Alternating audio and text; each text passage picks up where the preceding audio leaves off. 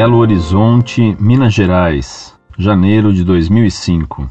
Caro professor Orlando, mais uma vez venho recorrer à sua grande sabedoria. Recentemente, numa discussão com um amigo sobre a igreja, ele me atacou com o seguinte e-mail. Diz ele: Eu não sou a favor da Inquisição, de forma alguma. Se passei esta imagem, me desculpe, mas me expressei mal. Longe disso. Apenas quis dizer que a igreja utilizou da força, sim, para manter seus fiéis. Mas já que você afirma que a igreja não obteve sucesso com suas brutais investidas, o que dizer então das cruzadas? Cito então novamente o trecho do livro História Geral, Ensino Médio, volume único, Cláudio Vincentino, editora Scipione, primeira edição.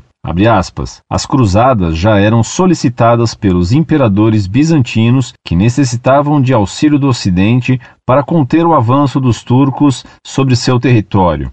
A Igreja Católica acabou assumindo a liderança do movimento cruzadista, ambicionando reafirmar-se no Oriente. Alcançaria assim seu ideal de reunificação das duas igrejas, anulando a autonomia da Igreja Ortodoxa. Fecha aspas.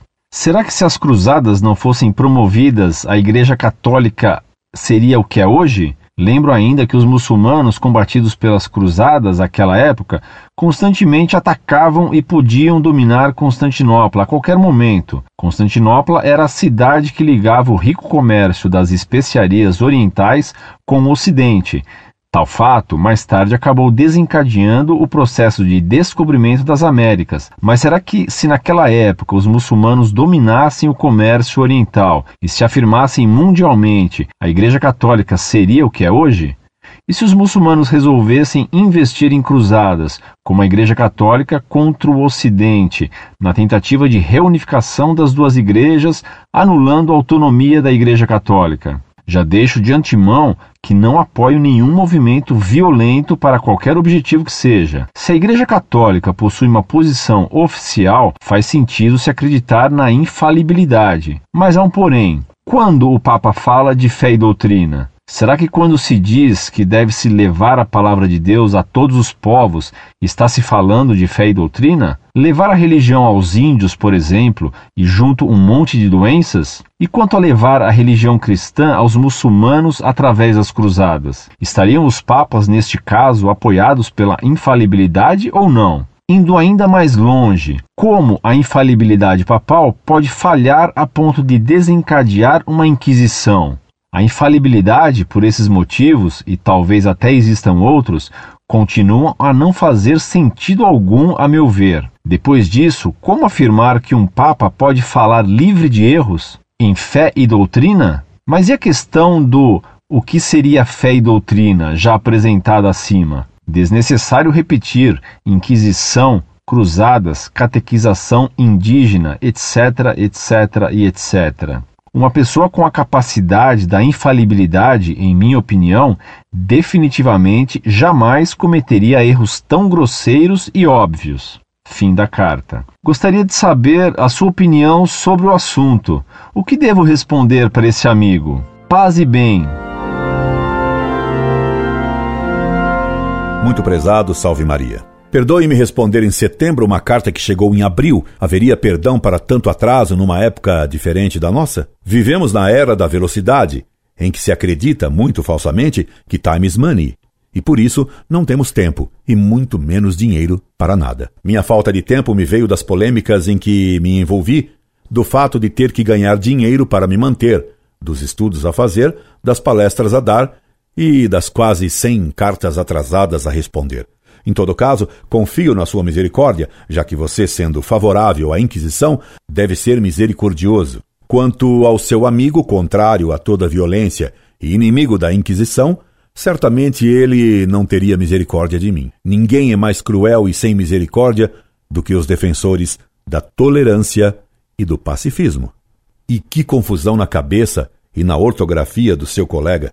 Isso me parece óbvio. Para começar, ele não tem a menor noção sobre o que é a infabilidade, nem compreende bem o que é de fé e o que está no campo da moral. O Papa só é infalível quando fala ex cátedra.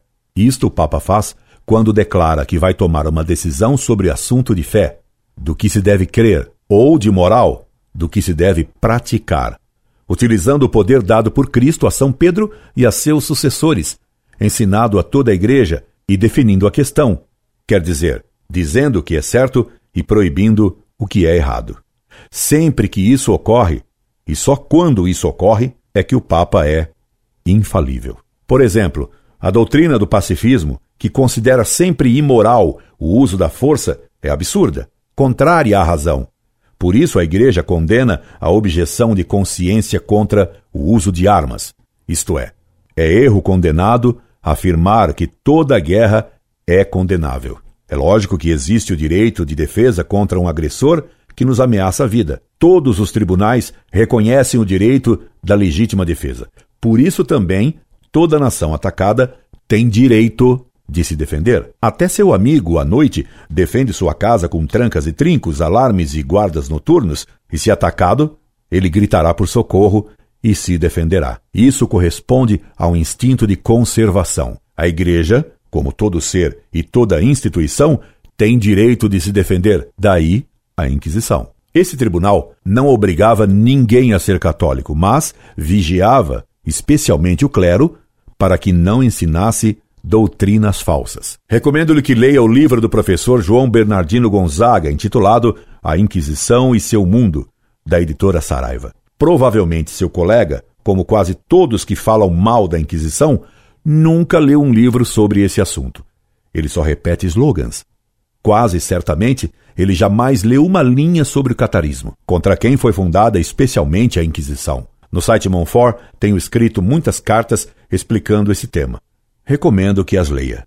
Pergunta a ele como o Papa pode ser infalível aprovando a Inquisição, pois é exatamente por ser infalível que ele pode aprovar a Inquisição. Suponho que seu colega aprove o combate que se fez ao regime nazista na Segunda Guerra Mundial. O nazismo era um sistema criminoso e genocida que os aliados fizeram bem em destruir. A guerra contra o nazismo foi de fato legítima, pois visava acabar com os seus crimes. Você vê como até seu amigo pacifista admite uma guerra justa e até uma cruzada? Mas também sobre as cruzadas, a cultura que seu colega revela é a de livros de ginásio, condimentada por pitadas de marxismo.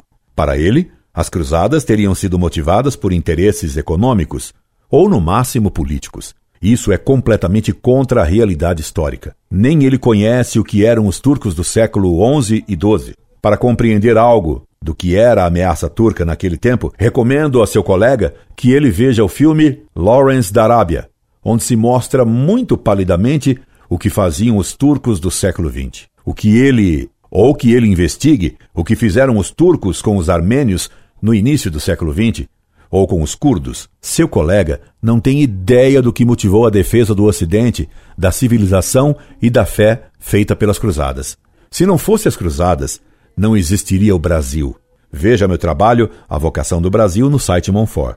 Se não fosse as cruzadas, seu colega não seria o que é e possivelmente nem existiria. Ele pergunta: e se os turcos resolvessem fazer uma cruzada contra a Igreja Católica? Pobre rapaz totalmente ignorante do que aconteceu na história.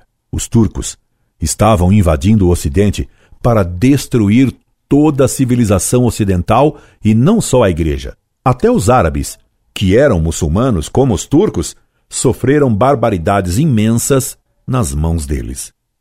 E para concluir, escreveu seu colega: Uma pessoa com a capacidade da infabilidade, em minha opinião, definitivamente jamais cometeria erros tão grosseiros e óbvios. Uma pessoa com a capacidade falível de seu colega, definitivamente, só pode cometer erros tão grosseiros como esses, e erros tão óbvios. Deus tenha misericórdia dele, pois ele não sabe o que diz. Incorde Jesus Semper, Orlando Fedeli.